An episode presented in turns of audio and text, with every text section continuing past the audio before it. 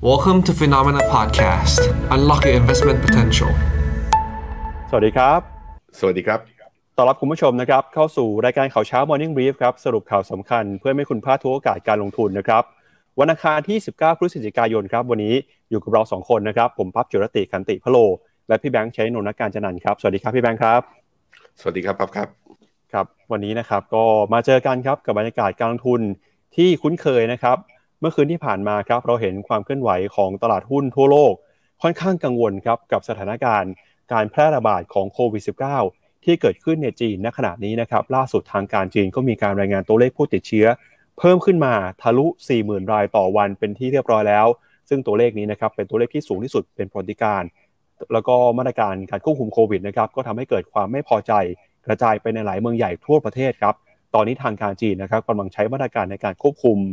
เรื่องของอการประท้วงนะครับ แล้วก็พยายามจะแก้ไขปัญหาโควิดอยู่ล่าสุดเนี่ยนะครับ ก็มีทางการเซี่ยงไฮ้ก็ออกมาบอกว่าจะค่อยๆ ผ่อนคลายมาตรการ เพื่อเป็นการลดแรงกดดัน แล้วก็แรงความไม่พอใจของประชาชนที่ออกมาบนท้องถนนตอนนี้ครับ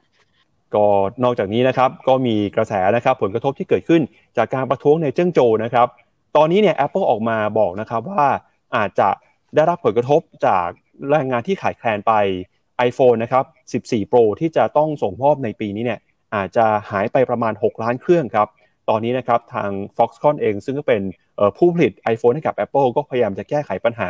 ด้วยการเพิ่มเงินเดือน เพิ่มโบนัสให้กับพนักงานนะครับเพื่อให้พนักงานเนี่ยสามารถอยู่ในโรงงานได้ แล้วก็ผลิต iPhone เพื่อที่จะให้ได้ส่งมอบตามเป้าหมายที่ Apple วางไว้นะครับนอกจากนี้เนี่ยก็จะพาคุณผู้ชมไปติดตามด้วยกับกระแสความเคลื่อนไหวของคณะกรรมการเฟดนะครับที่สัปดาห์นี้ยังคงมีการออกมาพูด ถึงมุมมองทางเศรษฐกิจ แล้วก็การใช้นโยบายการเงิน ล่าสุดนะครับก็มีประธานเฟดสาขานิวยอร์กแล้วก็คุณเจมส์บูลลาร์ดนะครับเฟดสาขาชิคาโกออกมาพูดถึงนะครับว่าแนวโน้มอัตราดอกเบี้ยนโยบายของธนาคารกลางสหรัฐ จะยังคงสูงขึ้นต่อไป โดยประธานเฟดสาขานิวยอร์กก็บอกว่าแนวโน้มดอกเบี้ยเนี่ยอาจจะลดลงนะครับในปี 2024 ก็ได้นะครับแล้วก็นอกจากนี้นะครับมีมุมมองของประธาน ECB ด้วย ที่ออกมาบอกว่าสถานการณ์ในยุโรปเนี่ยแตกต่างกับสหรัฐสิ้นเชิงเลยนะครับแนวโน้มเงินเฟ้อของยุโรปจะยังคงปรับตัวสูงขึ้นต่อไปนะครับ แล้วก็ตอนนี้ฮะยังคงมีเหตุการณ์ที่ทำให้หลายคนกังวลกันในโลกของคริปโตเคอเรนซีล่าสุดนะครับ ราคาบิตคอยน์เนี่ยก็มีโอกาสมีความเสี่ยงหลุดลงมาแตะ 16,000 หลังจากที่เมื่อวานนี้นะครับ BlockFiออกมาประกาศล้มละลาย แล้วเดี๋ยววันนี้จะพาคุณผู้ชมไปดูด้วยนะครับกับการประกาศผลประกอบการของบริษัทอย่างพิมตัวตัวฮะที่แม้ว่าจีนจะเผชิญกับการล็อกดาวน์แต่ปรากฏว่าบริษัทหลายบริษัทในจีนนะครับผลประกอบการออกมาดีกว่าคาดจะเป็นเพราะอะไรนะครับเดี๋ยววันนี้เราจะมาวิเคราะห์กันครับพี่แบงค์เริ่มต้นกันด้วยไปดูที่ตลาดหุ้นสหรัฐกันก็ ได้ข่าวว่าถ้าใครอยู่อยู่ก็อาจจะเสียวๆแล้วก็ตกใจหน่อยเพราะว่ามีการเกิดการปรับฐานขึ้น ซึ่งถ้าดูตามหัวข้อข่าวแล้ว เอาตรงๆนะปั๊บผมไม่เห็นเลยว่ามีข่าวอะไรนอกจากจีนประท้วง ก็เลยไม่แน่ใจว่าหุ้นสหรัฐมันปรับตัวลงเพราะจีนประท้วงหรือเปล่าอะปั๊บลองดูสำนักข่าวเขารายงานมีแฟกเตอร์อะไรบ้างครับก็เดี๋ยวไปดูตัวเลขกันก่อนนะครับ เช้าวันนี้ครับดัชนีดาวโจนส์ปรับตัวลงไปนะครับ 1.45%ครับมาอยู่ที่ระดับ 33,849 จุด S&P 500 นะครับร่วงลงไป 1.54%ส่วนดัชนี NASDAQ นะครับก็ปรับลงไป 1.58%ครับหุ้นขนาดกลางขนาดเล็กนะครับ Russell Small Cap 2,000 ติดลบไป 2%ดัชนี Wix Index ครับตอนนี้ความผันผวนความกังวลเริ่มปรับขึ้นมาแล้วนะครับปรับขึ้นมา 1.71 จุดนะครับมาอยู่ที่ระดับ 22.21 จุดฮะก็แน่นอนนะครับว่าพอเกิดเหตุการณ์ความไม่สงบในจีนมีการประท้วงนะครับ มีการตั้งข้อสังเกตแบบนี้ครับว่าสำนักข่าวต่างประเทศนะครับรายงานสถานการณ์ในครั้งนี้เนี่ยก่อนหน้านี้จะใช้คำว่า protest นะฮะหรือว่าแปลว่าการออกมาประท้วง แต่บางสำนักข่าวเนี่ยยกระดับการรายงานข่าวไปใช้คำว่า unrest หรือว่าการก่อจลาจลแล้วนะครับเกิดขึ้นในจีนฮะก็ทำให้ตลาดกังวลมากนะครับว่าสถานการณ์นี้เนี่ยจะส่งผลต่อตัวเลขเศรษฐกิจนะครับทำให้ตลาดหุ้นในหลายประเทศปรับตัวลงมา นอกจากนี้นะครับปัจจัยเพิ่มเติมที่เข้ามากดดันตลาดหุ้นสหรัฐก็คือ คอมเมนต์จากคณะกรรมการเฟดนะครับที่ยังคงหนุนนำการปรับขึ้นอัตราดอกเบี้ยที่จะเกิดขึ้นนะครับในเดือนธันวาคมนี้ด้วยครับครับผมไปดูชาร์ตกราฟดัชนีดาวโจนส์ก็หลังจากขึ้นมา 3 วันทำการติดต่อกันเมื่อวานนี้ลบลงมาเกือบเกือบ500 จุดแถวๆประมาณลบ 1.5%ก็แสดงให้เห็นว่ายังไม่ยังผ่านแถวๆ34,300 ไม่ได้จริง ๆ ซึ่งก็แถวๆมันคือบริเวณไฮเดิมของเมื่อกลางเดือนสิงหาที่ผ่านมานี้ ก็เข้ารอบย่อแต่ว่าก็ยังยืนเหนือเส้นค่าเฉลี่ย ระยะสั้นนะตัว 20 วันอยู่ เพราะนั้นอาจจะเป็นการปรับฐานระยะสั้นก็ได้นะครับ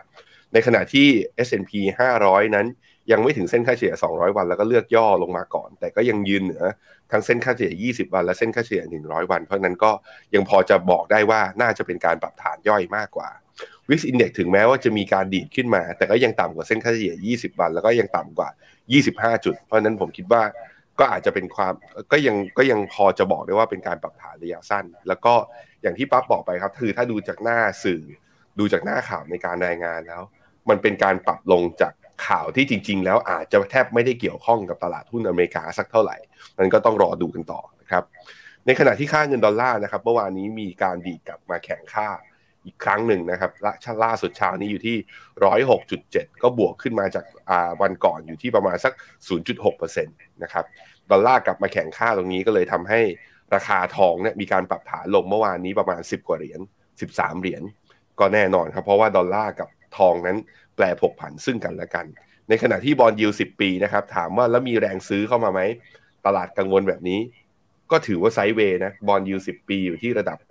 3.6 3.69% 3.7%ก็อยู่ที่กรอบ sideway อยู่ที่ตรงนี้เทรดมาแถวๆนี้ประมาณ 4 วันทำการแล้ว ไม่ได้มีแรงซื้อใหม่แล้วก็ไม่ได้มีแรงขายรุนแรง มาดูต่อนะครับที่ความเคลื่อนไหวของตลาดหุ้นยุโรปบ้างครับ เมื่อวานนี้ดัชนี DAX ของเยอรมนีก็ปรับตัวลงไปเช่นกันนะครับติดลบไป 1.09%ครับ FTSE ร้อยอังกฤษปรับลงไป 0.2%ส่วน CAC 40 ของฝรั่งเศสนะครับก็ย่อลงไป 0.7%ฮะขณะที่ Euro Stoxx 50นะครับปรับตัวลดลงไป 0.68% Euro Stoxx 600 นะครับ ติดลบไป 0.7%นะครับ เมื่อวานนี้หุ้นในกลุ่มพลังงานกลุ่มน้ำมันเนี่ยเข้ามากดดันตลาดทำให้ดัชนีนะครับปรับตัวลงมาด้วย จะเห็นว่าตอนนี้เนี่ยราคาน้ำมันนะครับก็ค่อยๆ ปรับตัวลงมาเลยนิดเดียวครับ จะลบล้างผลบวกที่ทำมาตลอดทั้งปีนี้ไปแล้วนะครับ เพราะว่าในช่วงเดือนที่ผ่านมาเนี่ยราคาน้ำมันปรับตัวลงมาแรงเหลือเกินฮะแล้วก็ตอนนี้นะครับตลาดก็เฝ้ารอดูนะครับยังไงเดี๋ยวจะมีการประชุมรายนัดที่สำคัญนะครับ ทั้งของ สหรัฐเองของยุโรปเองนะครับปัจจัยนี้ตลาดยังคงจับตากันอย่างใกล้ชิดครับ อือฮึครับผมยูโรสต็อกห้าสิบเนี่ยถ้าวัดเป็นฟิบอนัชชีแล้วมองมองว่าตรงนี้เป็นเวฟย่อยขาขึ้นเนี่ย ตอนนี้ก็ทะลุเกิน 261.8 ขึ้นมา ต้านต่อไป 361.8 คือ 4,001 ผมคิดว่าถึงค่อนข้างลำบาก ในอดีตที่ผ่านมาเราไม่ค่อยเห็นเวฟย่อยที่จะตัวดัชนีจะวิ่งไปที่ extension wave ที่ได้ไกลๆขนาดนั้น ราะฉะนั้นก็อาจจะเข้ารอบย่อซึ่งส่งสัญญาณมาที่ตัว MACD ในกราฟวันด้วยก็จะเห็นว่าตัว Signal เนี่ย เริ่มโค้งลงเห็นไหมตรงเนี้ยเริ่มโค้งลง จะตัดจะตัดลงมาอีกแล้ว ถ้าตัดลงมาก็คือได้ sell สัญญาณก็แปลว่ายุโรปจะเข้ารอบย่อด้วยเช่นเดียวกันนะครับ ในขณะที่ตัว DAX ของเยอรมันเนี่ยขึ้นไปชนฟิโบนัชชี61.8นี่ตรงนี้เป็นแนวสำคัญเลยสองรอบก่อนก็คล้ายๆ กับว่ามามาอยู่ที่แนวเนี้ย แล้วก็ไม่สามารถผ่านได้ ผมดูเป็น volume at price ตรงแถวๆ ตรงเนี้ยหนึ่งหมื่นสี่พันสามร้อยตรงเนี้ยฮะ จะเห็นว่าช่วงนี้เป็นเป็นช่วงที่เป็นเขาเรียกว่าเป็นราคาเทรดที่มีวอลุ่มหนาระดับหนึ่ง นั้นตรงไกลๆก็คือตรงนี้มันเป็นแนวต้านนั่นแหละถ้าตรงนี้ไม่สามารถผ่านได้ ก็อาจจะมีการปรับฐานย่อลงมาก่อนนะครับ ถ้าผ่านตรงนี้ขึ้นไม่ได้แถวๆประมาณหนึ่งหมื่นสี่พันสามสำหรับ DAX ของเยอรมันนะ ก็จะมีอัพไซด์ขึ้นไปแถวๆหนึ่งหมื่นห้าพันสี่ ก็ขึ้นได้อีกประมาณสักพันจุดพันจุดก็คิดเป็นประมาณสักหกเจ็ดเปอร์เซ็นหลังจากนี้ไป แต่ดูแล้วน่าจะผ่านยากอยู่นะฮะไปดูตัวสุดท้ายครับ ตัวฟุตซี่ร้อยของอังกฤษฟุตซี่ร้อยของอังกฤษตอนนี้อยู่ที่เจ็ดพันสี่ตรงนี้เนี่ยยืนเหนือเส้นค่าเฉลี่ยหนึ่งร้อยวัน แล้วก็เส้นค่าเฉลี่ยสองร้อยวันด้วย แต่ผมคิดว่ามันมี downtrend เส้นนี้กดไว้อยู่อะลากให้ดู ดูจาก sentiment ของทางฝั่งยุโรปแล้ว FTSE ร้อยไม่น่าจะผ่านง่าย ๆ หรือเปล่า MACD ก็เริ่มแบบว่าสัญญาณเนี่ยเริ่มค่อยๆ ปักหัวลง อาจจะเกิด sell สัญญาณในสัปดาห์นี้ก็ได้เพราะนั้นยุโรปน่าจะเริ่มชะลอกันแล้ว ใครมีอยู่ก็ แล้วเล่นเก็งกำไรระยะสั้นหน้าขายลดพอร์ตไว้หน่อยนะครับ ไปดูที่ค่าเงินครับยูโรดอลลาร์พยายามจะผ่านเส้นค่าเฉลี่ย 200 นะ พยายามจะแข็งค่าขึ้นไป ยังไม่ได้ ยังไม่ได้ยังผ่านขึ้นไปไม่ได้ น่ากลัวคือถ้าซูมดูใกล้ๆ จะเป็นรูปแบบ double top หรือเปล่า คือขึ้นมาชนเส้นค่าเฉลี่ย 200 วันไม่ผ่าน แล้วร่วงลงมากลับมาอ่อนค่าไหม เพราะดอลลาร์เนี่ยเหมือนจะดีดกลับไปแข็งระยะสั้นด้วยเหมือนกัน อันนี้ก็ต้องรอติดตามครับ ครับ เรามาดูต่อนะครับกับตลาดหุ้นของเอเชียครับ เปิดมาสัปดาห์นี้ลบเป็นวันที่ 2 แล้วนะครับ สาเหตุสำคัญก็คือเรื่องจีนเลยครับ จีนรายงานผู้ติดเชื้อเพิ่มขึ้นมา ตลาดหุ้นเอเชียก็กังวลไปด้วยนะครับ ว่าจะมีมาตรการล็อกดาวน์เข้มงวดตามมาหรือเปล่า ล่าสุดเช้านี้ดัชนีนิกเกอิ225 ของญี่ปุ่น ปรับลงไปแล้วนะครับ0.5% ออสเตรเลีย นิวซีแลนด์ยังซื้อขายกันอยู่ในกรอบแคบๆนะครับส่วนตลาดหุ้นจีนครับเมื่อวานนี้ดูภาพสรุปกันหน่อยนะครับเซี่ยงไฮ้ Composite ติดลบไป 0.75% China A50 ติดลบไป 1.2%นะครับแล้วก็ฮั่งเส็งฮ่องกงติดลบไป 1.5%ถ้าใครจะมาได้ ภาพตอนปิดตลาดเมื่อวานตอนเย็นกับตอนเช้านี่ต่างกันเยอะนะฮะ เพราะว่าตอนแรกเปิดตลาดมาเนี่ยเดชนีติดลบกันไปไม่ต่ำกว่า 3-4%เลยทีเดียว โดยพ้องยิ่งหางเสียงฮ่องกงนะครับช่วงที่ปรับตัวลงมาแรงเนี่ยติดลบไปถึง 4%เลยฮะ จากความกังวลนะครับว่าเหตุการณ์ประท้วงจะลุกลามบานปลาย แต่พอวันจันทร์เนี่ยดูเหมือนว่าการประท้วงจะเงียบหายไปฮะทางการก็เข้ามาควบคุมเข้มงวดมากขึ้นนะครับตลาดก็มีแรงซื้อกลับขึ้นมาในช่วงบ่าย สุดท้ายดัชนีหางเสงจากติดลบ4นะครับมีแรงซื้อกลับมาในช่วงก่อนปิดตลาด เหลือติดลบไปเพียงแค่ 1.5%เท่านั้นนะครับน่าสนใจมากนะว่าตลาดเองเนี่ยอาจจะไม่ได้กังวลนะครับกับสถานการณ์ขนาดนั้นมีแรงซื้อกลับขึ้นมาอย่างรวดเร็วทีเดียว ส่วนดัชนีไต้หวันนะครับเมื่อวานนี้ติดลบไป 1.5% หุ้นไทยเมื่อวานนี้ก็ซื้อขายกันอยู่ในกรอบแคบๆนะครับจะสังเกตว่าช่วงหลังนี้เนี่ยปริมาณการซื้อขายในตลาดหุ้นไทยเบาบางลงไปอย่างชัดเจนเลยนะครับเมื่อวานนี้ปิดไปอยู่ที่ระดับ 1,616 จุดนะครับแล้วก็ที่น่าสนใจครับเมื่อวานนี้ในขณะที่ตลาดหุ้นทั่วโลกปรับตัวลงมาอย่างรุนแรง ตลาดหุ้นเวียดนามครับปรับตัวขึ้นไปสวนทาง เมื่อวานนี้ VN30 บวกขึ้นมาได้ 3.8%นะครับพี่แบงก์ก็มีสาเหตุสำคัญครับมาจากความชัดเจนฮะล่าสุดเนี่ยทางตลาดหุ้นเวียดนามก็ยืนยันแล้วนะครับถึงการเป็นสมาชิกของ WFE หรือว่า World Federation of Exchange ฮะกลับเข้าไปเป็นสมาชิกนะครับก็ส่งผลทำให้มีความชัดเจนมากขึ้น ใครที่เคยกังวลอยู่เนี่ยก็มีแรงซื้อกลับขึ้นมา ก็ทำให้ดัชนีตลาดหุ้นเวียดนาม เห็นสัญญาณดีดตัวกลับขึ้นมาแล้วนะครับถือว่าเป็นภาพที่น่าสดใสทีเดียวในช่วงนี้ครับอะครับผมเดี๋ยวช่วงท้ายมีช่วงดีออฟนะแนะนำเรื่องเทคนิคขาขอเวียดนาม เดี๋ยวค่อยไปดูกันตอนนั้นอีกทีหนึ่งมาดูที่กราฟตลาดหุ้นทางฝั่งเอเชียกันหน่อยนิกเกอิสองสองห้าครับนิกเกอิสองสองห้าจะเห็นว่า ย่อลงมา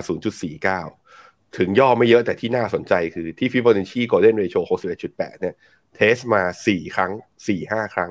ครั้งที่ผ่านได้ก็เป็น false signal รอบนี้เข้ารอบย่ออีกทีหนึ่งญี่ปุ่นดูเหมือนตรงนี้จะเป็นแนวต้านสำคัญนะ ใครมีอยู่ควรลดพอร์ตไปออกออกไปก่อนหรือเปล่า ในระยะสั้นนะ เพราะดูสัญญาณทางเทคนิคมันดูไม่ผ่านนะครับ มาดูที่ตัวคอสปีของเกาหลี ต้องบอกว่าเช้านี้ performance ดีกว่าผลการแข่งขัน ฟุตบอลเมื่อวาน เมื่อวานนี้ใครดูนะ เกาหลีสู้กับกานาเอ่อฟีฟ่า ranking เนี่ยเกาหลีอยู่ที่อันดับ 28 กาหน้าอยู่ที่อันดับ 61 ดูจากฟอร์มการเล่นในช่วงที่ผ่านมา คนก็คิดว่าเฮ้ยเกาหลีน่าจะกินนะปรากฏว่าแพ้ แต่ถ้าใครไปดูเกมอะปั๊บผมนั่งดูอยู่ ต้องบอกว่าเล่นดีจริงๆเกาหลี เสียดายที่การพลาดสามครั้ง คือหมายถึงประตูของกาหน้าสามครั้ง แต่มาดูหุ้นเกาหลีเนี่ยฮะเช้านี้ ผมเห็นตอนดูเมื่อวานเนี่ยพี่ปับ๊บคนเกาหลีนั่งร้องไห้อยู่ข้างสนามเสียใจ เพราะมีความเสี่ยงแล้วว่าจะไม่ได้ไปต่อ แต่ตลาดหุ้นยังไม่ยอมไม่ยอมแดงตามคนอื่นนะคอสปีเกาหลียังบวกได้อยู่ แต่เป็นการบวกที่ยังไม่สูงกว่าระดับเพิ่งย่อลงมานะ เมื่อวานนี้ต่ำกว่าเส้นค่าเฉลี่ย 20 วัน ตอนนี้ก็ยังไม่ขึ้นไปเพราะนั้นก็ยังชะล่าใจไม่ได้ อีกเรื่องหนึ่งก็คือว่า sell signal เกิดที่ MACD แล้ว เพราะนั้นภาพ sentiment ระยะสั้นนั้น ก็โดนกดดันมาอยู่ก่อนหน้านี้นะครับ ในขณะที่ฮั่งเส็งเปิดมาเช้านี้ เปิดมาแล้วพี่ปั๊บเปิดมาบวก 1.5%เป็นความย้อนแย้งที่น่าตลกสิ้นดี คือดาวโจนส์ S&P 500 เนี่ยบลูมเบิร์กกับรอยเตอร์ CNBC ด้วยรายงานว่าที่ตลาดปรับฐานเพราะกังวลการประท้วงในจีน แต่พอจีนเปิดมาเช้านี้ห่างแสงบวก 1.5 ตกลงคนที่อยู่อีกฝากหนึ่งของโลกกังวล แต่ไอประเทศที่อยู่ใกล้ๆเนี่ยเทรดอยู่ควรจะได้รับผลกระทบตรงๆ ไม่กังวลนะ ตลาดยังบวกอยู่นั่นอันนี้คือความน่าสนใจต้องมาตามดูต่อว่า มันแค่บวกแป๊บเดียวแล้วเดี๋ยวมีแรงเทขายตามมาหรือเปล่านะฮะก็ต้องมารอดูกัน มาที่ตลาดหุ้นไทยครับ ตลาดหุ้นไทย 1,661 ลงมาต่ำกว่าเส้นค่าเฉลี่ย20วันจะเห็นว่าตลาดหุ้นไทยเนี่ยเทรดอยู่ที่กรอบประมาณ 1,610 ถึง 1,640 เนี่ยมา ตั้งแต่ต้นเดือนพฤศจิกานะ เดือนนี้ทั้งเดือนไม่ไปไหนเลยไซด์เวย์อยู่แบบนี้มาตลอด โชว์เรื่องความ underperform ในช่วงระยะสั้น ต้องมารอดูกันต่อนะครับก็ดูจากสัญญาแล้วก็มีโอกาสที่ยังไซด์เวย์จนกว่าจะทะลุกรอบบน หรือว่ายืนเหนือเส้นค่าเฉลี่ย 200 วันให้ได้ ไปที่อินเดียฮะอยากจะให้พาไปดูอินเดียหน่อย อินเดียเมื่อวานนี้ ถ้าดูเป็นกราฟวีคให้ดูฮะดัชนีทำ all time high ไปแล้วเรียบร้อย เวลาเราดู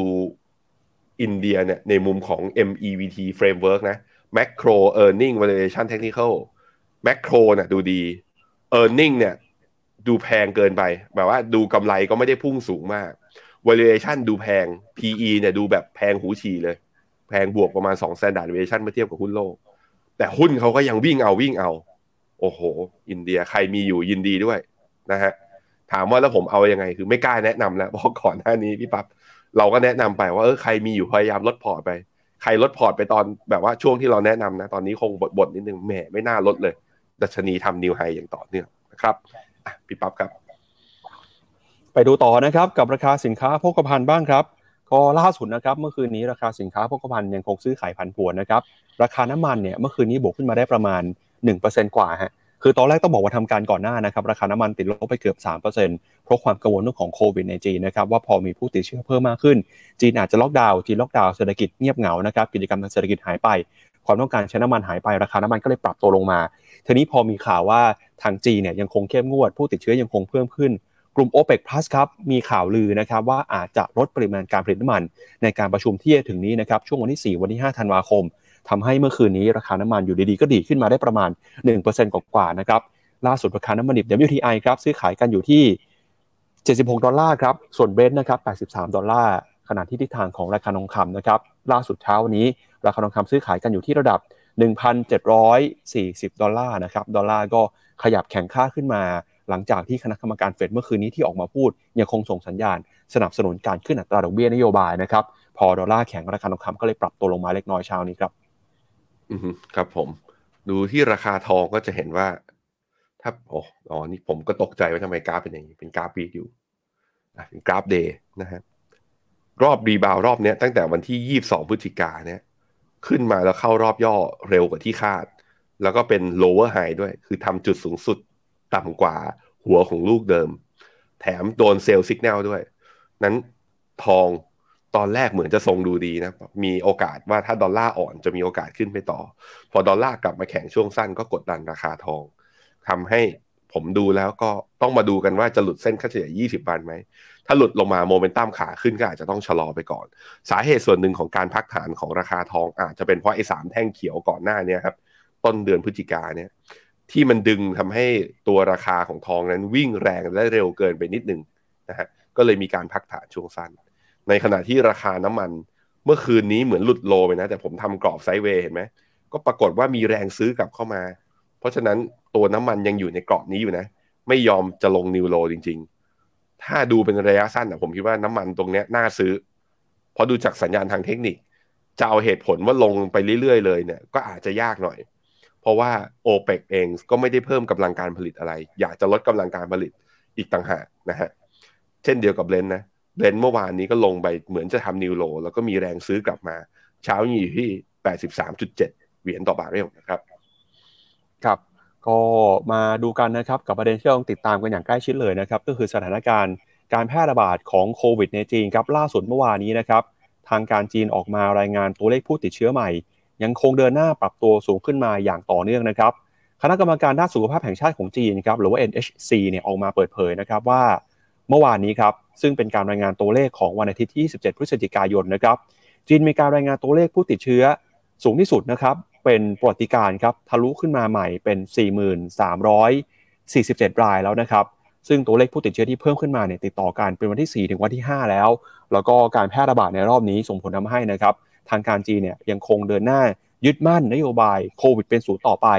ซึ่งนโยบายโควิดเป็นศูนย์นี้เนี่ยก็ยังคงสอดคล้องนะครับกับการใช้มาตรการที่ลากยาวนานมาอย่างต่อเนื่องนะครับ แต่ก็ตามเนี่ยช่วงนี้นะครับเศรษฐกิจเรื่องของการเมืองจีนเนี่ยไม่ค่อยปกติเท่าไหร่ครับเพราะว่า มีกลุ่มผู้ประท้วงนะครับออกมารวมตัวกันบนท้องถนนในเมืองต่างๆ ไม่ว่าจะเป็นนะครับเมืองอย่างเซี่ยงไฮ้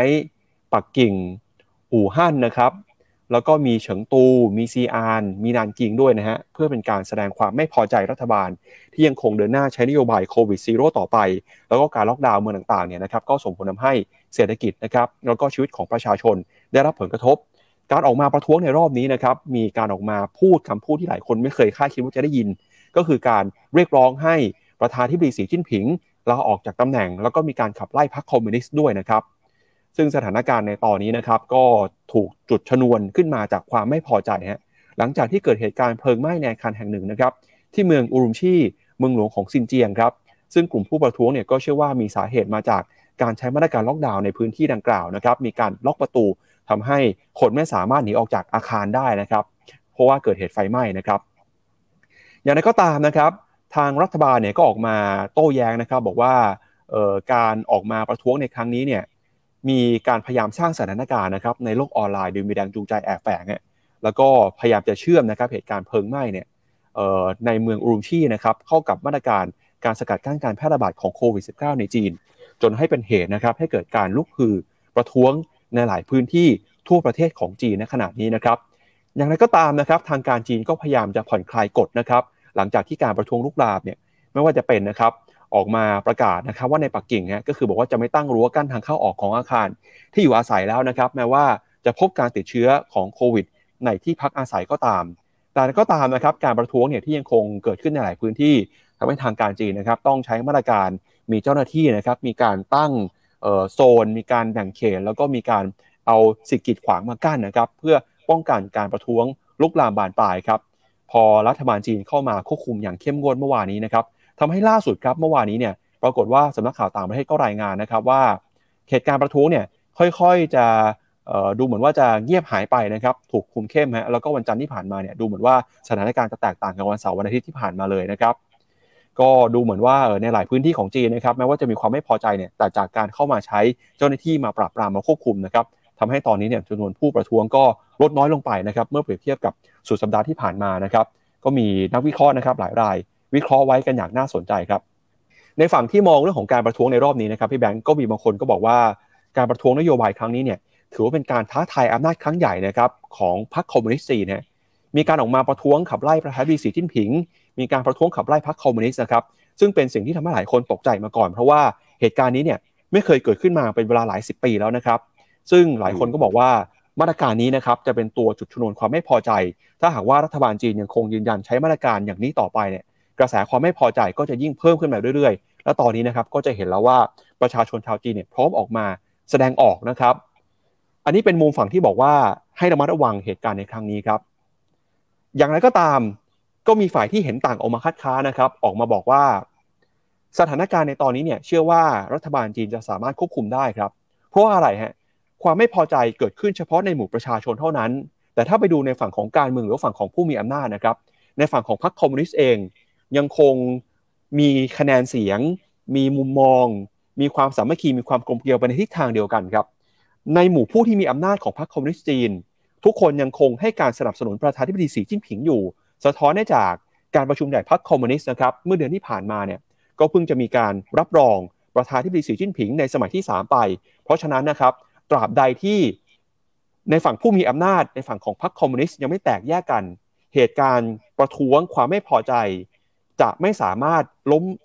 อำนาจรัฐบาลจีนหรือว่าอำนาจของประธานาธิบดีสีจิ้นผิงไปได้นะครับ ก็เป็นมุมมองที่บอกว่าแตกต่างกันนะครับ อย่างไรก็ตามเนี่ยยิ่งถ้าตัวเลขปรับตัวเพิ่มขึ้นมาเท่าไหร่ ก็แน่นอนครับว่าน่าจะยังคงมีความไม่พอใจของประชาชนนะครับ แต่สุดท้ายแล้วเนี่ยรัฐบาลจีนจะสามารถควบคุมได้หรือเปล่า เรื่องของ อำนาจในพรรคคอมมิวนิสต์จีนจะกลายเป็นตัวชี้วัดสาคัญในครั้งนี้ครับ อืมครับผมต้องบอกว่าต้องรีบผ่อนคลายนะ เพราะว่าการประท้วงการประท้วงเนี่ยดูลุกลามแล้วก็บานปลายมากขึ้น แล้วก็จีนเนี่ยเรื่องของการปราบปรามเนี่ย มันมีความเขาเรียกว่ามันมีความภาพที่ดูมีความรุนแรงอยู่ขนาดนั้นคือ ทางการจีนเองอะหน่วยงานตำรวจเอง ผู้พิทักษ์สันติราษฎร์เขาเนี่ยคือค่อนข้างเข้มงวดกับกฎหมายทีเดียวนั้นถ้ามันมีเหตุการณ์ที่บานปลายจนกระทั่ง มีผู้ชุมนุมผู้ประท้วงเนี่ยเสียชีวิตเนี่ยภาพของรัฐบาลจะเปลี่ยนนะเกมอาจจะเปลี่ยนเป็นอีกข้างหนึ่งก็ต้องระวังให้ผ่านช่วงนี้ไปได้พร้อมก็คือ ต้องคุมให้โควิด ไม่ระบาดเพิ่มขึ้น และไม่ให้การลุกลามของตัวการประท้วงเนี่ย เป็นวงกว้างมากขึ้น และห้ามให้มีผู้เสียชีวิตด้วย เพราะนั้นมันเป็นช่วงที่แบบค่อนข้างเปราะบาง แล้วก็มีความสุ่มเสี่ยงมากที่ทางการจีนเนี่ย อาจจะแบบว่าเจอความยากในการดำเนินนโยบายหลังจากนี้ ครับซึ่งสำนักข่าว BBC นะครับเขาก็ไปรวบรวมข้อมูลมานะครับเขาก็ไปบอกว่าความไม่พอใจของประชาชนเนี่ยมันสะสมมาเป็นเวลาหลายเดือนแล้วนะครับ ย้อนกลับไปตั้งแต่เดือนกันยายนปี 2022 ฮะถ้าใครจำมาได้นะครับ ตอนนั้นเนี่ยเกิดเหตุการณ์ที่รถโดยสารพาประชาชนไปกักตัวนะครับ ปรากฏว่าเกิดอุบัติเหตุ มีคนเสียชีวิต 27 คน เหตุการณ์นี้เกิดขึ้นในเมืองกุ้ยโจวนะครับ ในเดือนเดียวกันฮะเกิดเหตุการณ์แผ่นดินไหวที่เฉิงตูครับ ปรากฏว่ามีอาคารบ้านเรือนพังถล่มเสียหายนะครับ แต่ประชาชนเนี่ยถูกห้ามไม่ให้ออกจากอาคารในช่วงแผ่นดินไหว ก็ทำให้มีผู้เสียชีวิต 65 คน กระแสความไม่พอใจก็ค่อยๆ ปรับเพิ่มขึ้นมาเรื่อยๆ พอมาในเดือนตุลาคมนะครับ มีเหตุการณ์นะครับที่ทำให้เด็กหญิงอายุ 14 ปีครับถูกกักตัวไม่สามารถออกไปรักษาพยาบาลไปโรงพยาบาลได้เพราะเป็นไข้เนี่ยนะครับ สุดท้ายแล้วเด็กผู้หญิงคนนี้เสียชีวิตนะครับ ก็ยิ่งเป็นการสร้างความไม่พอใจให้กับประชาชน มีการวิพากษ์วิจารณ์กันในโซเชียลมีเดียนะครับ แล้วก็อีกครั้งหนึ่งคือในเดือนพฤศจิกายนนะครับในเมืองเจิ้งโจวเนี่ย ก็มีเหตุการณ์ซ้ำรอยในเหอหนานนะครับ ก็คือมีเด็กป่วยไม่สบายฮะแต่เจอจากมาตรการควบคุมโควิดเข้มงวดทำให้รถบารถพยาบาลไม่สามารถเข้ามารับเด็กได้ทันก็เสียชีวิตไปนะครับ แล้วก็ล่าสุดก็คือเมื่อสัปดาห์ที่ผ่านมานะครับเกิดเหตุการณ์เพลิงไหม้ในอพาร์ตเมนต์ในเมืองอุรุมชีภูมิภาคซินเจียงนะครับมีผู้เสียชีวิต 10 คน ประชาชนเชื่อว่ามาตรการห้ามคนออกจากบ้านเนี่ยทำให้ผู้เสียชีวิตนะครับไม่สามารถออกนอกอาคารได้ แล้วก็กลายเป็น ชนวนนะครับในการประท้วงครั้งใหญ่ที่หลายคนไม่เคยเห็นมาก่อน ในรอบหลายสิบปีนะครับในจีนครับพี่แบงค์ครับก็ถ้าไปดูนะครับตอนนี้เนี่ยตลาดก็เห็นความกังวลอย่างชัดเจนนะครับกับเรื่องของสถานการณ์ มีแรงเทขายที่เกิดขึ้นมาในตลาดหุ้นนะครับในช่วงของวันจันทร์ฮะก็มีเอาฟลูออกจากตลาดหุ้นของฮ่องกงด้วยนะครับนอกจากนี้เนี่ยนะครับบูมเบิร์กคอนเซซัสก็เชื่อว่าเศรษฐกิจจีนครับในช่วงของปี 2022 เนี่ยน่าจะส่งสัญญาณชะลอตัวลงมาอย่างต่อเนื่อง จะเติบโตอยู่ที่ระดับประมาณ 3.3%นะครับแล้วก็ในปี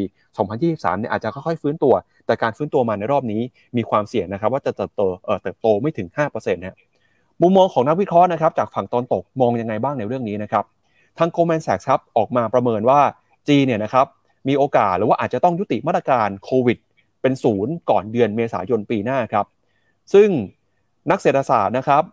คุณหุยชาญหัวหน้าฝ่ายเศรษฐศาสตร์ฝ่ายเศรษฐกิจของจีนนะครับ จากธนาคาร Goldman Sachs เนี่ยออกมาประเมินนะครับว่า มีโอกาสอยู่ที่ประมาณ 30%ที่จีนจะกลับมาเปิดประเทศอีกครั้ง ก่อนไตรมาสที่ 2 ของปีหน้านะครับ ซึ่งสุดท้ายแล้วเนี่ยไม่ช้ารัฐบาลกลางอาจจะต้องเลือกระหว่างการล็อกดาวน์เพิ่มมากขึ้น หรือไม่ก็การระบาดของโควิดที่มากขึ้นนะครับซึ่ง Goldman Sachs ก็เชื่อว่ารัฐบาลท้องถิ่นตอนนี้พยายามจะปรับตัวนะครับเพื่อที่ควบคุมการแพร่กระจาย แล้วก็พยายามจะหาทางออกครับเพราะว่าเศรษฐกิจของจีนเนี่ยกำลังได้รับผลกระทบจากมาตรการโควิดเป็นศูนย์นะครับยิ่งมีการควบคุมมากขึ้นเท่าไหร่ เศรษฐกิจจะได้รับผลกระทบมากขึ้นเท่านั้น แล้วก็จะกลายเป็นกระแสความไม่พอใจนะครับ ตอนนี้มีโอกาสที่รัฐบาลจีนอาจจะพิจารณานะครับผ่อนคลายมาตรการโควิด แต่อาจจะไม่เกิดขึ้นในไตรมาสนี้อย่างเร็วนะครับ ก็อาจจะเป็นช่วงไตรมาสหนึ่งหรือไตรมาสสองของปีหน้าครับพี่แบงค์ครับผมครับเดี๋ยวไปดูมุมมองของตลาดหุ้นกันหน่อยนะครับ ว่าแรงเทขายที่เกิดขึ้นในตลาดหุ้นจีนช่วงที่ผ่านมา จะส่งผลนะครับ ต่อมูลค่าของตลาดหุ้นจีนแล้วก็ฮ่องกงยังไงบ้างนะครับ ครับ เดี๋ยวชวนพี่แบงค์ไปดู CSI 300 กับ valuation นะครับ ครับผมเอาไปที่หน้าจอพี่ปั๊บครับอ่าโอเค นี่คือ CSI 300 เทียบกับตลาดหุ้นโลกนะครับ ตอนนี้ก็อยู่ในโซนถูกเมื่อเทียบกับตัวเองในอดีต แล้วก็ถูกเมื่อเทียบกับตัวหุ้นโลกโดยที่อยู่ที่ประมาณลบหนึ่ง standard deviation ซึ่งที่ลบหนึ่ง standard deviation เนี่ยถือว่าถูกสุดนับตั้งแต่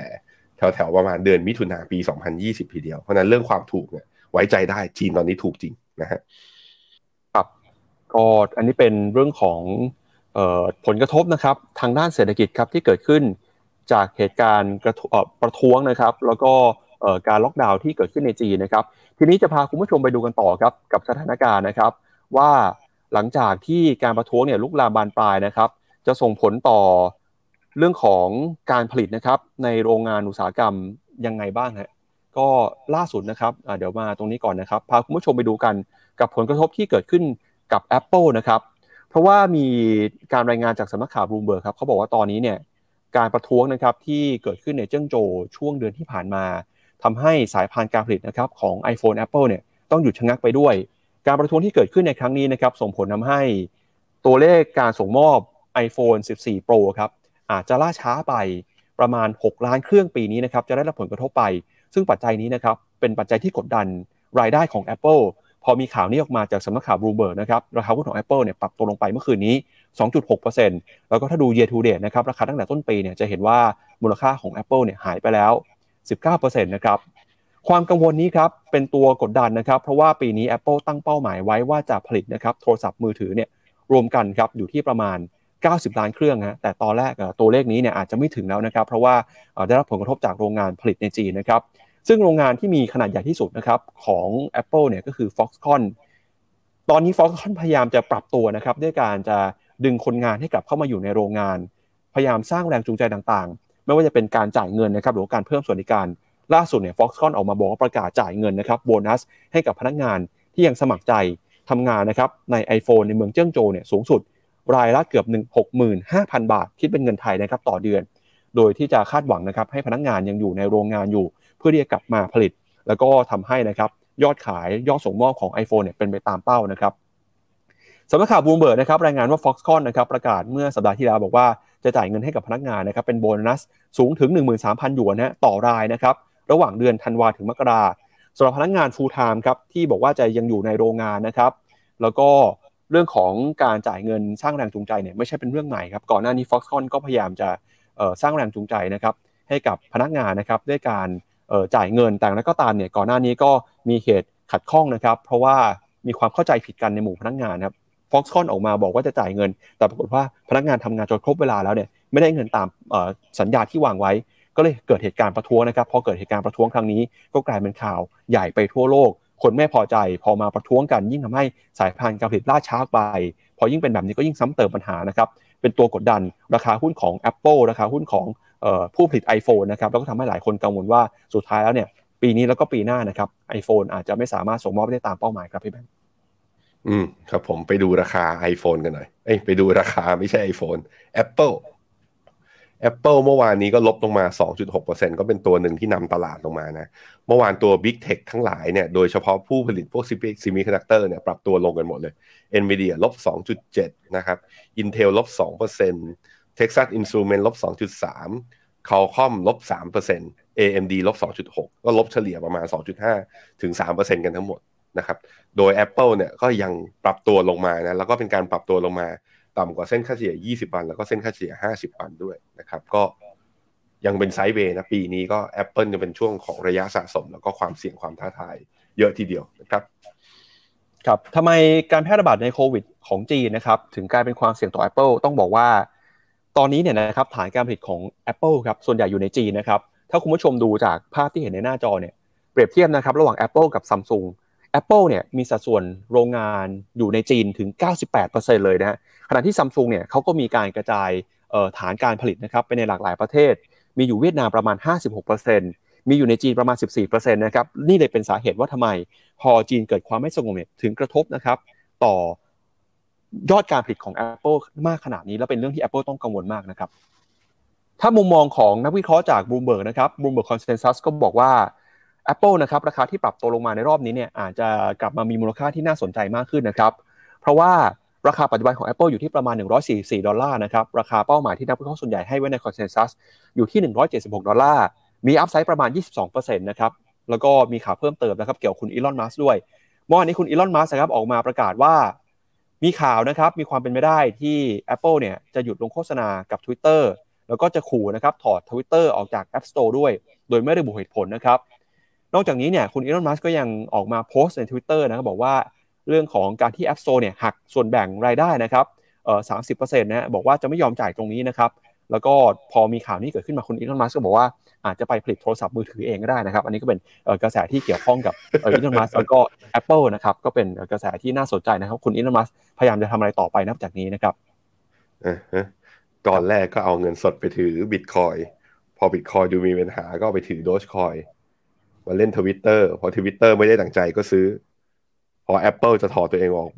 จาก App Store ก็บอกว่านั้นเดี๋ยวผลิตมือถือเองอะว่ากันไป เมื่อกี้ผมไปเปิดดูตัวหุ้น Foxconn นะครับ ที่ไต้หวันดูว่ากราฟเป็นยังไงบ้างเอามาดูที่หน้าจอผมก็จะเห็นว่า Foxconn นั้นก็ตัวตั้งแต่ปี 2021 ก็ลงมาอย่างต่อเนื่องเหมือนกับผู้ผลิต CBA Character ตัวอื่นๆนะครับ ก็มาจากการขาดแคลน supply bottleneck global supply chain ที่เปลี่ยนไป แล้วก็ล่าสุดการล็อกดาวน์ก็ทำให้กำลังการผลิตและการส่งส่งมอบตัว chipset ไอตัว semiconductor เนี่ยลดลงก็มีผลต่อการประมาณการของกำไร ของบริษัทในอนาคตด้วยนะครับ ถ้าดูเป็นตัว Philadelphia Semiconductor Index นะครับ ก็จะเห็นว่ามันเหมือนจะนะไอตัวหุ้น semiconductor อุตส่าห์ทะลุ downtrend ตรงนี้ขึ้นมาแล้วเรียบร้อย แต่มันยังไม่สามารถไปต่อและยืนเหนือทะลุเส้นค่าเฉลี่ย 200 วันได้ ผมคิดว่ามันเป็นสาเหตุเพราะไอตอนที่ทะลุมาเนี่ย ทะลุเพราะคาดหวังว่าดอกเบี้ยในอนาคตเนี่ยจะชะลอการขึ้นแล้วหมายถึงเฟดนะฮะ แต่ปัจจัยที่มากดดันในระยะช่วงที่เหลือก็คือว่าจีนยังมีปัญหาเรื่องโควิด แล้วโรงงานผลิตพวก semiconductor ทั้งหลายเนี่ย ตัวเขาเรียกว่าแหล่งในการผลิต แหล่งในการประกอบเนี่ยมันยังอยู่ที่ฝั่งนี้ค่อนข้างเยอะมันจึงยังมีผลกับ outlook ในการที่จะยอดขายได้จะเติบโตได้จริงอย่างที่แบบว่า demand มันมาแล้วหรือเปล่าครับ ก็ต้องรอดูหน่อย ครับพอพอพูดถึงเทสลานะครับ เมื่อวานนี้มีข่าวที่หลายคนฮือฮาครับพี่แบงก์ก็คือใน Line Official นะครับ ในช่องทางที่ติดต่อกับลูกค้าชาวไทยเนี่ยทางเทสลาออกมาโพสต์ รูปภาพว่า สวัสดีประเทศไทยแล้วก็มีข้างล่างเขียนวันที่เดือนกำกับไว้ด้วยนะครับว่าเป็นเดือนธันวาคมปี 2022ฮะก็ทำให้หลายคนตื่นเต้นนะครับ คิดว่าเทสลาเนี่ยน่าจะเปิดตัวอย่างเป็นทางการนะครับในเดือนธันวาคมที่จะถึงนี้ครับหลังจากที่มีการรายงานข่าวว่าเทสลาเนี่ยนะครับได้เข้ามาจดทะเบียนในประเทศไทยนะครับแล้วก็มีการเพิ่มทุนจดทะเบียนจาก เดิมเนี่ยสล้านบาทเป็น 253 ล้านบาทนะครับ แล้วก็เทสลาไทยเนี่ยก็มีการอัปเดตข้อมูล เริ่มมีความเคลื่อนไหวแล้วนะครับ หลายคนก็ตื่นเต้นว่าในเดือนหน้านี้เราอาจจะได้มีโอกาสนะครับ เห็นโชว์รูมเทสลาแล้วก็มีการประกาศนะครับขายรถยนต์ในไทยอย่างเป็นทางการครับ ครับชวนพี่แบงก์ไปดูหุ้นของเทสลาหน่อยครับ เมื่อวานนี้เทสลาก็ยืนบวกอยู่ในแดนบวกได้นะครับเทสลาอยู่ที่หนึ่งร้อย แต่ถามว่ายืนแดนบวกได้ดูดีไหมก็คือยังอยู่ในแบรนด์ต่ำสุดของปีอยู่นะจากจุดต่ำสุดของปีเมื่อวันที่ยี่สองพฤศจิกาเพิ่งจะโลไปตรงนั้นเองหนึ่งร้อยหกสิบหกเหรียญตอนนี้หนึ่งร้อยแปดสิบสองเหรียญภาพดูสัญญาณดูระยะสั้นเนี่ยดูเหมือนมี bullish divergence อ่อนๆ จากการที่ตัวไอตัวราคาหุ้นนั้นทำนิวโลแต่ RSI นั้นมียกขึ้นมาแต่ MACD ไม่ได้ยกตามนะของลูกนี้ แต่ถ้าดูภาพเป็นรายเดือนเนี่ย MACD ก็ยกเหมือนกันมี bullish divergence ผมคิดว่ารอยืนเหนือเส้นค่าเฉลี่ย 20 วันให้ได้ก่อน แต่แถวประมาณ 195 แล้วค่อยว่ากัน แต่จริงนะ อันนี้ความเห็นส่วนตัวเลยผมเริ่มไม่ค่อยชอบ move กับวิธีการ comment ของอีลอนมัสก์มากขึ้นเรื่อยๆ แล้วมันเดาทางยากเกินไป แล้วมันทำให้ตัวผมรู้สึกว่าตัวเขาเองควรโฟกัสทำอะไรอย่างใดอย่างหนึ่ง มากกว่าที่จะแบบว่าเล่นทุกลีกอะนี่ก็เดี๋ยวก็ทะเลาะกับ Apple เดี๋ยวก็อยากจะทำอะไรกับทวิตเตอร์ บอกว่าอยากจะเอาทรัมป์กลับมาพอทรัมป์ไม่กลับมาก็งองแงอะไรเงี้ยมันแบบนะแต่อันนี้ความอันนี้ความเห็นผมส่วนตัวนะครับครับอะมาดูต่อนะครับประเด็นสำคัญอีกเรื่องหนึ่งในสัปดาห์นี้ที่ส่งผลกับบรรยากาศการลงทุนก็คือการออกมาแสดงความคิดเห็นของคณะกรรมการเฟดหลากหลายสาขานะครับเมื่อวานนี้มีคณะกรรมการเฟดสองท่านฮะก็คือคุณจอห์นวิลเลียมส์ประธานเฟดสาขานิวยอร์กแล้วก็อีกท่านหนึ่งนะครับคือคนที่อยู่สายเหี่ยวที่สุดเลย ก็คือคุณเจมส์บูลาร์ดประธานเฟดสาขาเซนต์หลุยส์นะครับมาดูที่มุมมองของคุณจอห์นวิลเลียมส์ก่อนครับ เมื่อวานนี้นะครับเขาออกมาพูดว่า ตอนนี้เนี่ยแนวโน้มอัตราดอกเบี้ยนโยบายของธนาคารกลางสหรัฐ จะยังคงเดินหน้าปรับตัวต่อไปนะครับเพื่อแก้ไขปัญหาเงินเฟ้อครับแต่นั้นก็ตามเนี่ยคุณจอห์นวิลเลียมส์ครับก็ยังคงมีมุมมองที่ดีครับบอกว่าตอนนี้เศรษฐกิจสหรัฐยังคงมีความแข็งแกร่ง ตัวเลขการอุปโภคบริโภคนะครับยังคงเดินหน้าปรับตัวขึ้น demand เพิ่มสูงขึ้นตลาดแรงงานแข็งแกร่งมากขึ้นนะครับแล้วก็เขาคิดว่าตอนนี้เนี่ยแนวโน้มนะครับเงินเฟ้อน่าจะค่อยๆ เห็นสัญญาณ ชะลอตัวลงมา แต่นั้นก็ตามนะครับ ระหว่างที่เงินเฟ้อยังไม่ปรับตัวลงมาเนี่ยเฟดก็ยังคงควรใช้นโยบายการเงินเข้มงวด ซึ่งคุณจอห์นวิลเลียมส์ก็เชื่อว่านะครับเงินเฟ้อเนี่ยจะเริ่มค่อยๆ ปรับตัวลงมาอย่างชัดเจน ตั้งแต่ปี 2023 ไปจนถึงปี 2024 เพราะฉะนั้นเนี่ยมีโอกาสนะครับที่เราจะเห็นอัตราดอกเบี้ยนโยบายของธนาคารกลางสหรัฐ ค่อยๆทยอยปรับตัวลงมาตั้งแต่ปี 2024 นะครับซึ่งก็ถือว่าเป็นการส่งสัญญาณที่มีความชัดเจนมากขึ้นนะครับต่อแนวโน้ม การใช้นโยบายการเงินต่อไปของธนาคารกลางสหรัฐนะฮะซึ่งตอนนี้เนี่ยต้องบอกว่าสภาพเศรษฐกิจของสหรัฐเมื่อเปรียบเทียบกับการประชุมในช่วงของไตรมาสสามที่ผ่านมา หรือว่าตั้งแต่เดือนกันยายนที่ผ่านมาเนี่ยเศรษฐกิจสหรัฐตอนนี้มีความแข็งแกร่งมีการเติบโตขึ้นมาได้อย่างดีนะครับขณะที่มุมมองของคณะกรรมการเฟดอีกท่านหนึ่งคือคุณเจมส์เอ่อคุณคุณเจมส์บูลาร์ดเนี่ยนะครับเป็นประธานเฟดสาขาเซนต์หลุยส์ เป็นคนที่มีจุดยืน มีมุมมองที่เข้มงวดคนหนึ่งของคณะกรรมการเฟดนะครับเขาเป็นคนที่สนับสนุนให้มีการปรับขึ้นอัตราดอกเบี้ยครับ คุณเจมส์บูลาร์ดออกมาเตือนตลาดนะครับ บอกว่าตอนนี้เนี่ยตลาดอาจจะประเมินฮะความเสี่ยงนะครับที่ธนาคารกลางสหรัฐจะขึ้นอัตราดอกเบี้ยเนี่ยต่ำไป จากการที่ตลาดนะครับ เริ่มมีแรงซื้อกลับขึ้นมานะครับ คุณเจมส์บูลาร์ดก็เตือนว่าเนี่ยอย่าเพิ่งประเมินนะครับ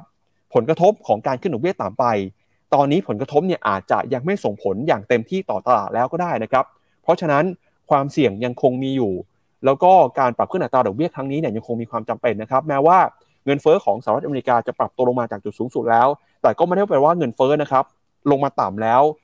เฟดมีการตั้งเป้าหมายเงินเฟอ้อไว้อยู่ที่ระดับ2%ฮะตอนนี้อยู่ที่ระดับประมาณ 7%เพราะฉะนั้นเนี่ยยังคงมีช่องว่างอีกเยอะนะครับให้เฟดใช้นโยบายการเงินเข้มงวด เพื่อทำให้เงินเฟอ้อลงมาอยู่ใกล้เคียงกับเป้าหมาย 2%มากที่สุด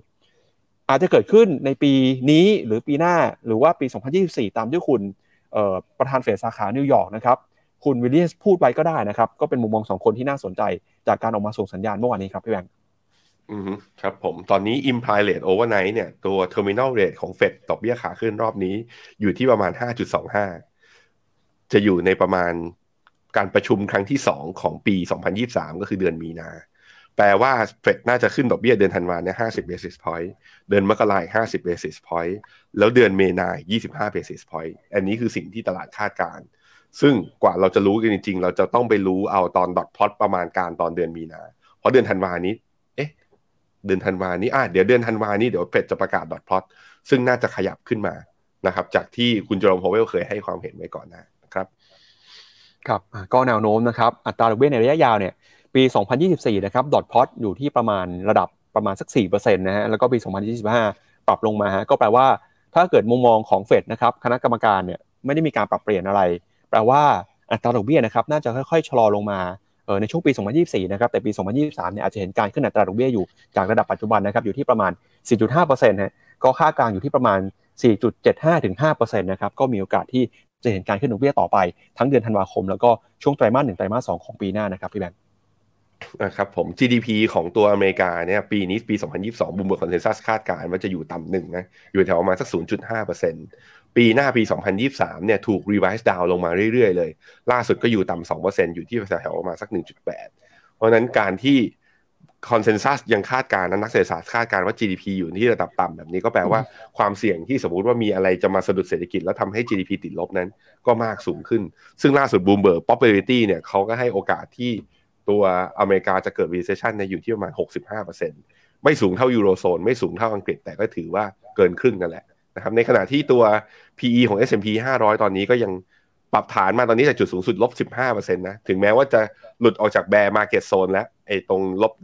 20%แต่ก็ถือว่าก็ยังติดลบอยู่เมื่อเทียบกันตั้งแต่ต้นปีนะครับตอนนี้ PE อยู่ที่ประมาณบวก1 standard deviation เมื่อเทียบกับหุ้นโลกเพราะนั้นถึงแม้ปรับฐานลงมา แต่ก็ยังไม่ได้ถือว่าถูกสักทีเดียวนะครับครับก็มีคนเอาสถานการณ์เศรษฐกิจของโลกนะครับ ไปถามจากมุมมองของประธานธนาคารกลางยุโรปด้วยนะครับ ถามว่า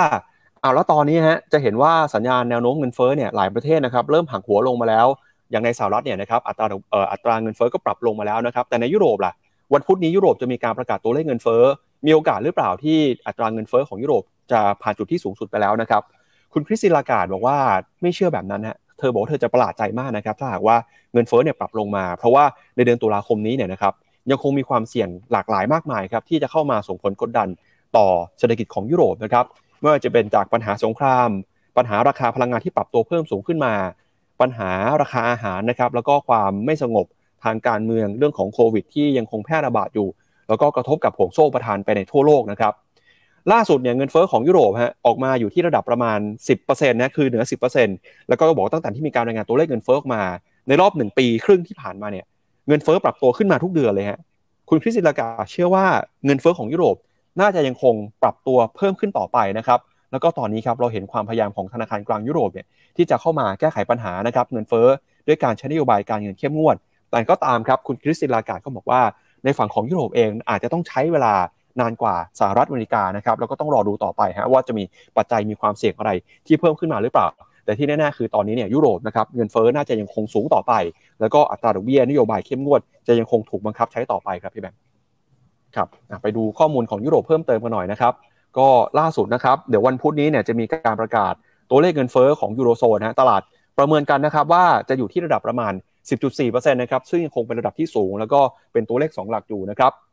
ก็จะเห็นนะครับว่ามุมมองของคุณคริสติลากาดเองจริงก็เป็นหนึ่งในคณะกรรมการ ECB นะครับที่ค่อนข้างเป็นกลางฮะแล้วก็ แนวโน้มนะครับเงินเฟ้อของยุโรปเองเนี่ยก็ยังคงเห็นการปรับตัวขึ้นมา ไม่ว่าจะเป็นทั้งในฝั่งของภูมิภาคยุโรปเอง ในฝั่งของเยอรมนีนะครับฝรั่งเศส อิตาลี แล้วก็สเปนก็ยังมีแนวโน้มอัตราเงินเฟ้อที่สูงขึ้นมานะครับจะเห็นว่าหนึ่งในประเทศที่อัตราเงินเฟ้อสูงขึ้นมาเป็นอันดับต้นๆเนี่ยนะครับก็มีทั้งอิตาลีนะครับมีทั้งสเปนนะครับก็ยังสูงที่น่ากังวลเหมือนกันครับ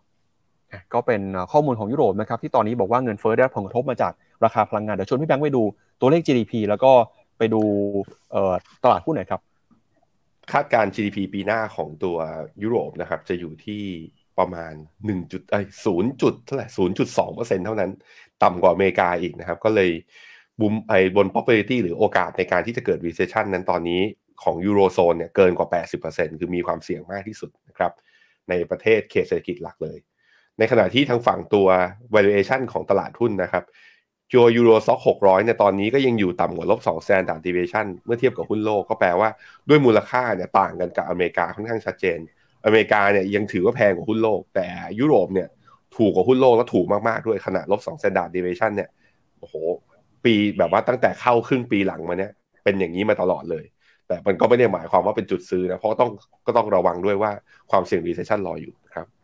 ก็ตอนนี้สินทรัพย์ทั่วโลกผันผวนนะครับไม่ใช่เป็นหุ้นนะครับทองคำน้ำมันฮะหนึ่งสินทรัพย์ที่มีความผันผวนมากในช่วงนี้ก็คือคริปโตเคอเรนซีครับพาคุณผู้ชมไปดูราคาของบิตคอยน์นะครับล่าสุดเช้าวันนี้ราคาบิตคอยน์ซื้อขายกันนะครับอยู่ที่ระดับ 1,600 16,000นะครับขออภัย16,260 ดอลลาร์สหรัฐครับจะเห็นว่าราคาบิตคอยน์เนี่ยลงมาแตะระดับ 16,000 ไปเรื่อยๆ แล้วนะครับ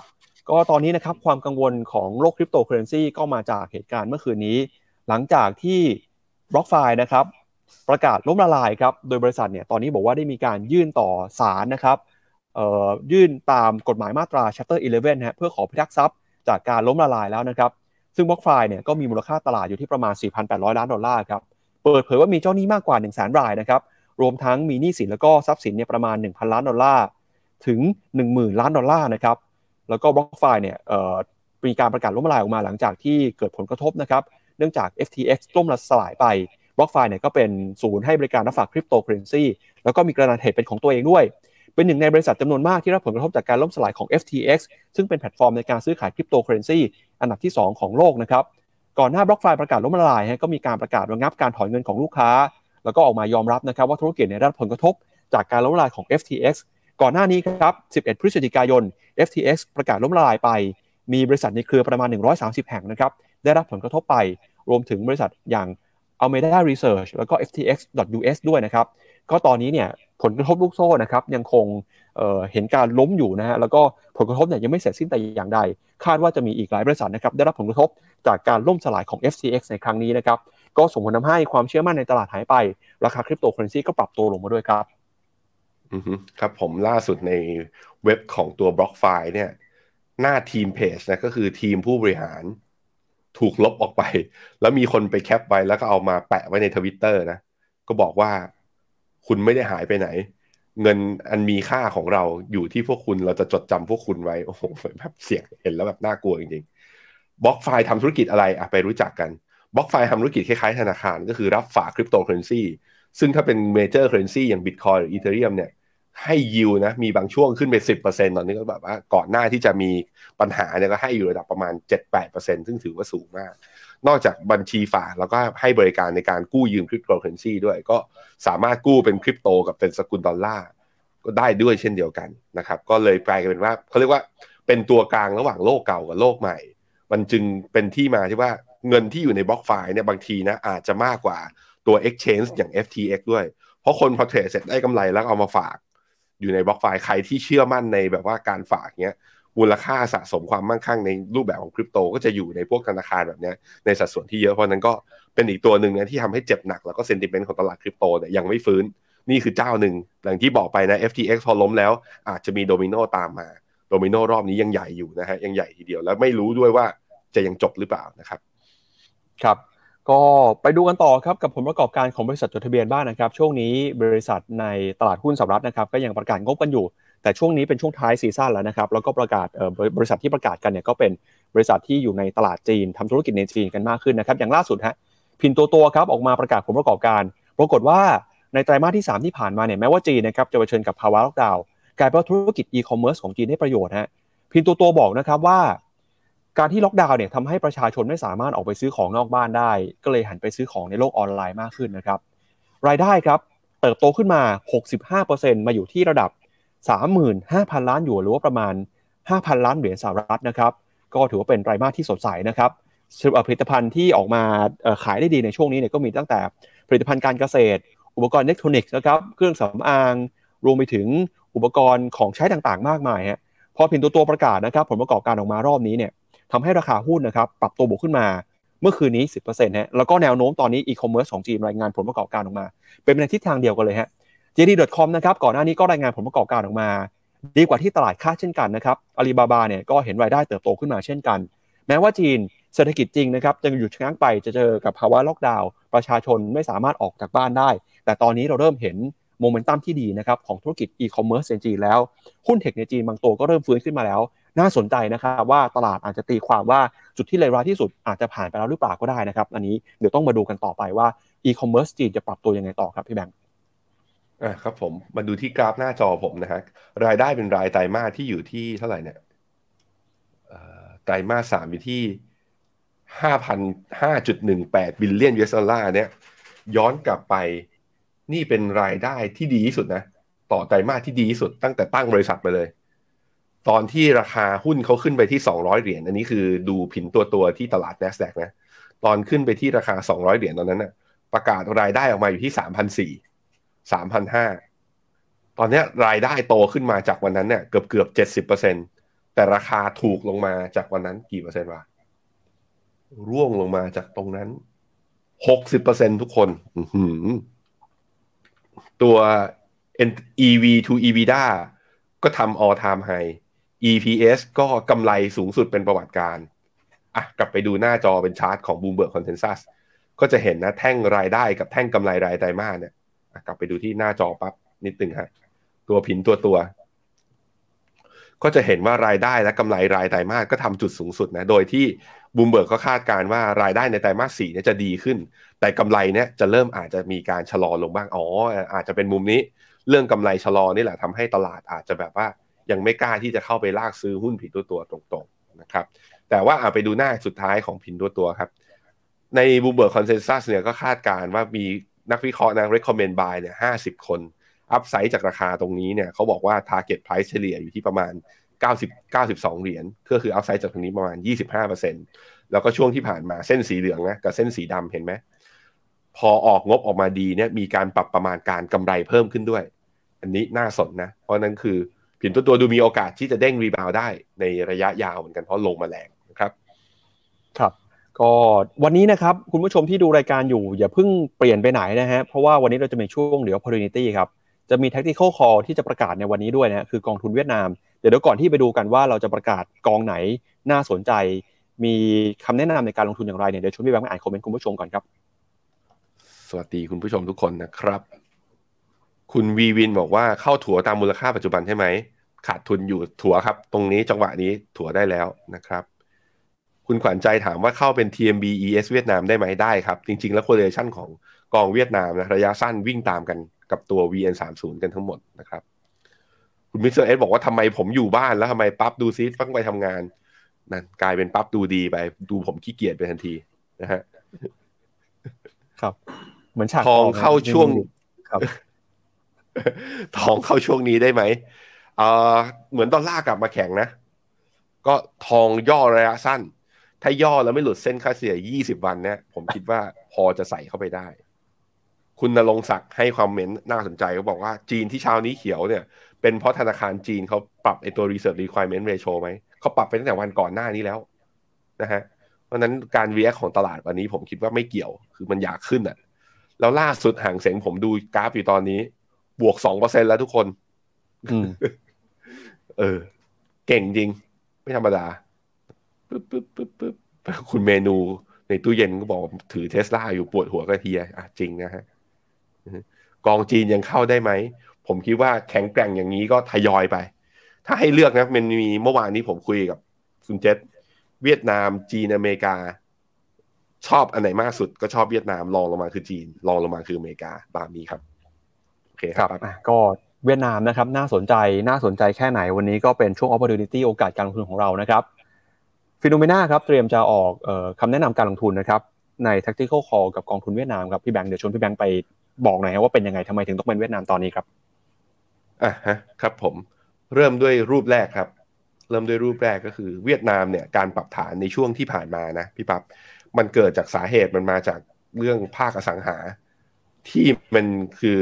มันเป็นธรรมดาปกติในประเทศที่แบบว่ากำลังจะขยายตัวทางเศรษฐกิจเยอะๆเนี่ยก็ลงทุนในโครงสร้างพื้นฐานเยอะลงทุนในอสังหาเนี่ยธุรกิจมันเลยใหญ่ แล้วก็อินเด็กซ์ของเวียดนามเนี่ยก็มีอสังหาเนี่ยใหญ่ พอมันมีปลาเน่าสักตัวหนึ่งอะมันตัวอื่นมันก็เลยตลาดก็เลยกังวลว่ามันจะมันจะส่งผลทำให้น้ำเน่าทั้งบ่อเลยหรือเปล่าก็เลยมีแรง panic sell กันออกมา แต่ว่าแรง panic sell เนี้ยเราเริ่มเห็นก็คือมันลามไปที่ธนาคารพาณิชย์ ทำให้มีคนเนี่ยอยากจะไปถอนเงินออก เพราะว่าไม่แน่ใจว่าธนาคารพาณิชย์เนี่ยจะโดนโดมิโนไปด้วยหรือเปล่า แต่ล่าสุดอันหน้าต่อไปครับ ก็จะเห็นว่าตัว Interbank Overnight Rate นะครับพี่ปั๊บขอขอหน้าต่อไปครับ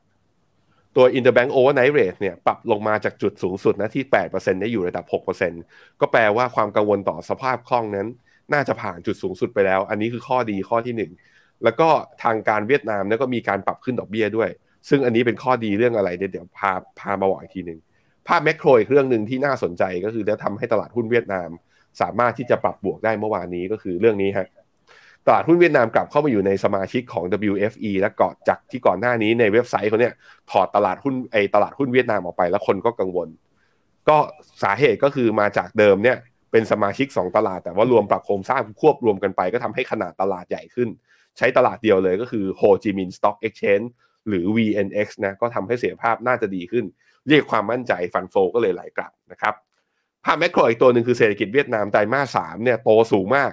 ถ้าย้อนกลับไปเนี่ยโตสูงกว่าตอนก่อนโควิด อีกประกาศออกมาอยู่ที่ประมาณ 13.7%ทีเดียว การอัตราการเติบโตของเวียดนามที่ระดับนี้เนี่ยปีหน้าก็น่าจะโตที่ระดับประมาณ 6-7%หายากที่จะมีเขตเศรษฐกิจไหนนะทางฝั่งเอเชียที่โตได้ระดับเวียดนามนะครับภาพแมกโรอีกตัวหนึ่งก็คือ เวียดนามเจอปัญหาเงินเฟ้อบ้างไหม ก็เจออ่อนๆ inflation target ของเวียดนามอยู่ที่ 4%ล่าสุดตอนเดือนตุลาที่ผ่านมาเนี่ย headline inflation ขึ้นมาที่ 4.3 ก็เลยทำให้เวียดนามเนี่ยใช้ช่วงเนี้ยในการขึ้นดอกเบี้ยเลยทันที อันนี้การขึ้นดอกเบี้ยดีตรงไหนคือ ตอนช่วงที่มี bank run นะครับ ทุกคนตอนช่วงที่คนแห่หนีขาย แล้วก็ออกไปแห่ถอนเงินออกจากธนาคาร ถอนออกมาแล้วก็ต้องไปฝากตุ่มมันไม่ได้ดอกเบี้ยอะไร พอธนาคารกลางขึ้นดอกเบี้ยปุ๊บตอนนี้ดอกเบี้ยเงินฝากเวียดนามอย่างเงี้ยหนึ่งปีให้เจ็ดเปอร์เซ็นให้แปดเปอร์เซ็นคนก็รู้สึกว่าเฮ้ยแล้วฉันจะฝากทำไมแล้วธนาคารกลางเขาออกมาการันตีด้วยว่าไม่มีเจ๊ง คนก็เลยไหลกลับเข้าไปฝากอีกทีหนึ่งก็เลยทำให้ธนาคารนั้น หยุดการแบงก์รันได้อย่างค่อนข้างเร็วทีเดียวอันนี้คือประสิทธิภาพของตัวรัฐบาลเขานะครับ ตัวต่อมาครับในแง่ของ E หรือ e a r n i n g ็นะครับตลาดหุ้นเวียดนามปรับฐานลงมารอบนี้เนี่ยลงมาเร็วกว่าหุ้นโลกเยอะมาก ถามว่ามันไปความสัมพันธ์กับตัว e a r n i n g ็หรือว่ากำไรของบริษัทจดทะเบียนที่ลดลงไหม